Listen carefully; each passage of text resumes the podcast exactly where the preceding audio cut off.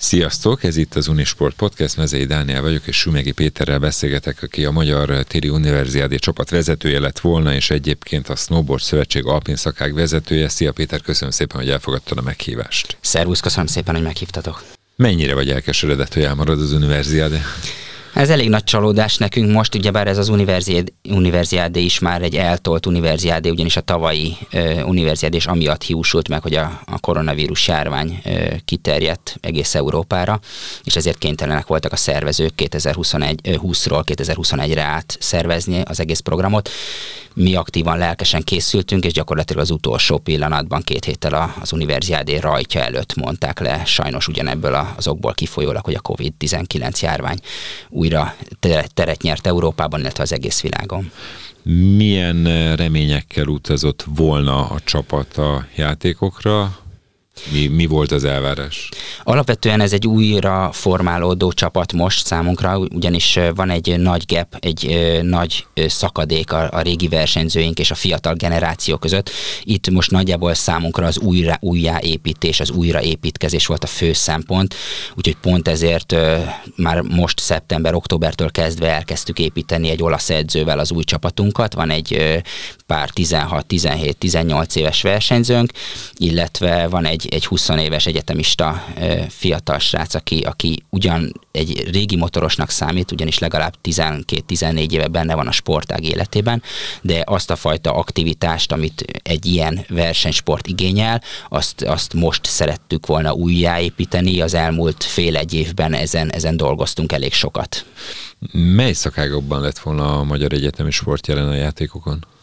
Alapvetően paralel óriás műresiklás és paralel slalom, ez lett volna a két számunk a Rustinski Tomi versenyzőnkkel igazándiból egy, egy nemzetközi vérkeringésbe szerettünk volna újra becsatlakozni, ennek több előfeltétele is lett volna, hogy előtte különböző nemzetközi versenyeken megmérettessük magunkat, egy picit szokjuk ezt a légkört, ezt a környezetet, és ez egy, ez egy kifejezetten egy, egy jó alkalom lett volna bemutatkozni a nagy nemzetközi porondon, hogy az univerziádén starthoz álljunk, de hát sajnos ez most így elmarad. A magyar fiataloknak, egyetemistáknak mennyire könnyű megoldani a snowboardozás, vagy akár a sízés, tehát a, a, a téli sportágok közül ezeket a szakágakat, gondolva arra, hogy hegyünk nincs, pályánk ugye van néhány, van köztük már jó is, de hogy egyébként divata snowboard például? Alapvetően divatos sport, de tény az, hogy a versenysport egyre költségesebb. Ez már egy hosszú éve tartó, hosszú évek óta tartó folyamat hogy egyre költségesebb, mert hogy egyre jobban szűkül az a mozgástér, egyrészt a természetes hó egyre ö, szűkebb időintervallumban esik le Európában is, vagy akár a környező országainkban, ahol lehetne minőségi edzést végrehajtani, ezáltal elég sokszor gletszerekre kényszerülünk, illetve az összes nemzetközi csapat gletszerekre kényszerül, most azt tapasztalom, hogy a, a nagy nemzetek Finnországba mennek föl edzeni.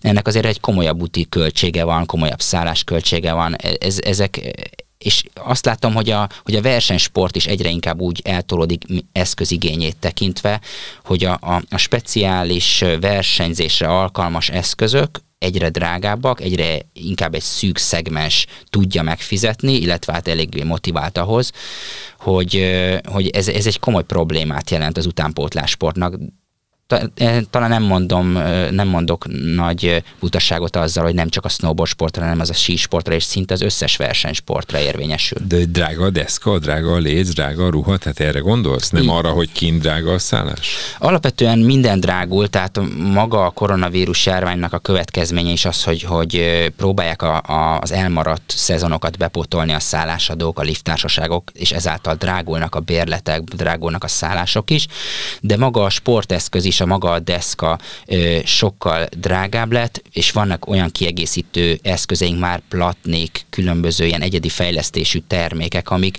a vers, versenysport vele, vele járói, de innentől kezdve egy-egy ilyen eszköz 500 és 1000 euró közötti összegbe kerül, és utána itt van egy slalom, van óriás, vannak edződeszkák, versenydeszkák, a felkészítése az eszközöknek a magára a versenyre, az edzésekre, elég nagy költségtényezőről beszélünk, ha az eszközöket említjük. És hát az utazás is rettentő sok idő, energia és pénz befektetésbe kerül, hogy valakit felépítsünk. És Magyarországon van olyan helyszín, ahol tudtok edzeni olyan körülmények között, ami aztán esetleg nemzetközi szinten segítségetekre van? Mindenképpen segítség Magyarországon edzeni, de az egy, az egy komolyabb problémát jelentett például a tavalyi szezonban, hogy miután egész Európa le volt korlátozva, az emberek nagy többsége itthon ragadt, itthon kényszerült ö, hódolni ennek a sportnak, és ezáltal olyan tömegek halmozódtak föl, hogy, a, hogy az felkészülésünket ezt nem segíti, hogyha 20 percet, 25 percet állunk sorba egyetlen egy másfél perces menetért. Igen, erről hallottam én is, egy barátom büszkékedett, hogy elment Márta Szent Imrére, és nagyon jó volt egyébként, minden jó volt, csak az nem volt, hogy 20 percig kellett egy csúszásra sorba állni, de, de hát egyébként ez néha Ausztriában is előfordul. Előfordulhat, de ott azt mondom inkább, hogy frekventált időszakok vannak, mint például a két ünnep között, karácsony és szilveszter között, vagy a tartományi síszünet, amikor mondjuk esetleg az egyetemistáknak is vége van a vizsgai időszakuknak. Vannak egy-egy hetek, amikor ö, eléggé ö, túltelítettek az osztrák sípályák, de miután olyan volumenben állnak rendelkezésre Ausztriában, sokkal jobban eloszlik a tömeg. Mi a megoszlás? Ezt most már csak úgy kíváncsiságból kérdezem, hogy a téli és most a hegyi téli sportoknak hódolók közül hányan snowboardoznak és hányan síelnek? Mi az? Van ilyen arányszám, hogy nem tudom, 90% síel, 10% snowboardozik? Vagy? Van egy ilyen arányszám, nem tudok exaktot mondani, de nagyjából az érezhető, hogy a 90-es évek elejétől, közepétől elindult egy erőteljes snowboard Snowboardosodás. Snowboardosodás, igen, ez szép magyarsággal élve. Deszkásodás. Deszkásodás.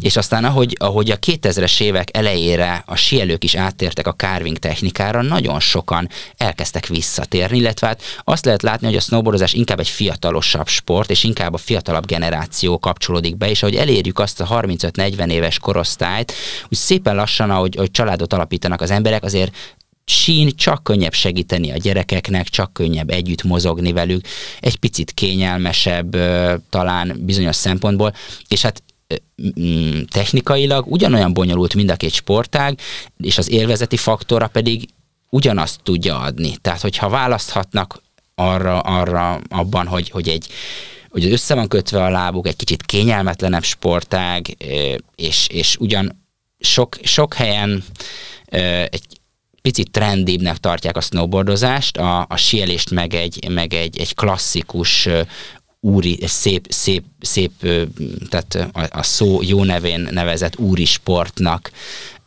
hívják, akkor akkor azt lehet érezni, hogy, hogy, hogy szépen lassan visszatérnek a, a snowboardosok a 40-es éveiket követ, követően a sieléshez, és, és igazán teljes értékű élvezeti faktort, ugyan, ugyanazt, vagy még többet is akár megkaphatnak. Igen, ez, a, hogy mennyire igazad van, ezt én magam is tapasztalom, én ugye sielek, de, de azt láttam itt az elmúlt években, hogy csökken a snowboardosok száma, vagy aki snowboardozik, az fiatal, tehát abszolút én is ezt látom, mint hobbi síző, tehát én nem vagyok versenyszerű síző, de egyébként az egyetemisták körében a snowboard népszerűbb?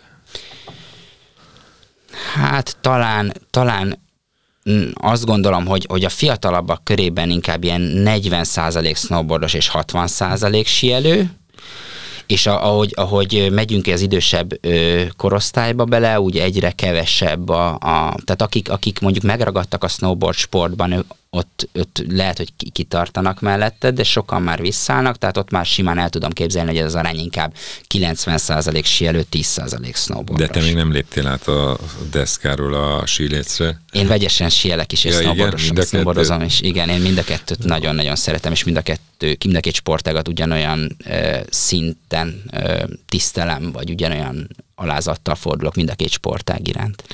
Visszatérve a, a téli univerziádéra, illetve hát az egyetemi játékokra most már majd új keretű nevén, hogy akkor most ti számítotok arra, hogy akkor ez valamikor, most csúnyán fogalmaz, a pótlásra kerül, vagy ez Nem. egy verseny sok közül? Nem, ezt, ezt, ezt most már elengedték a szervezők, mert utána jövőre annyira sűrű lesz az egyetemi sportélet, hogy nem fogják tudni pótolni, tehát ezt egyszerűen elfogadták, hogy sajnos ez az 20-as vagy 21-es univerziádé, hogy egyetemi téli játékok most törölve lettek. Lesz, lesz majd újabb világverseny, világ, ifjúsági világbajnokság, junior világbajnokság, felnőtt világbajnokság, itt vagyunk a téli olimpia kapujában, tehát annyi világverseny lesz, hogy, hogy így is el, valamennyire, amennyire lehet torlódtak az események, de van, amikor ki kell mondani azt, hogy ez most sajnos nem, nem működik, és, és lépni kell tovább, és nézni kell előre. Nagyon szépen köszönöm, hogy itt voltál, és a vendégünk voltál, és jó, hát sízés és snowboardozás kívánok. Remélem, hogy lesz módod utazni, meg Magyarországon Köszönöm is. szépen. Nagyon szépen köszönöm. Az Unisport podcastet és Mezé Dánielt hallottátok.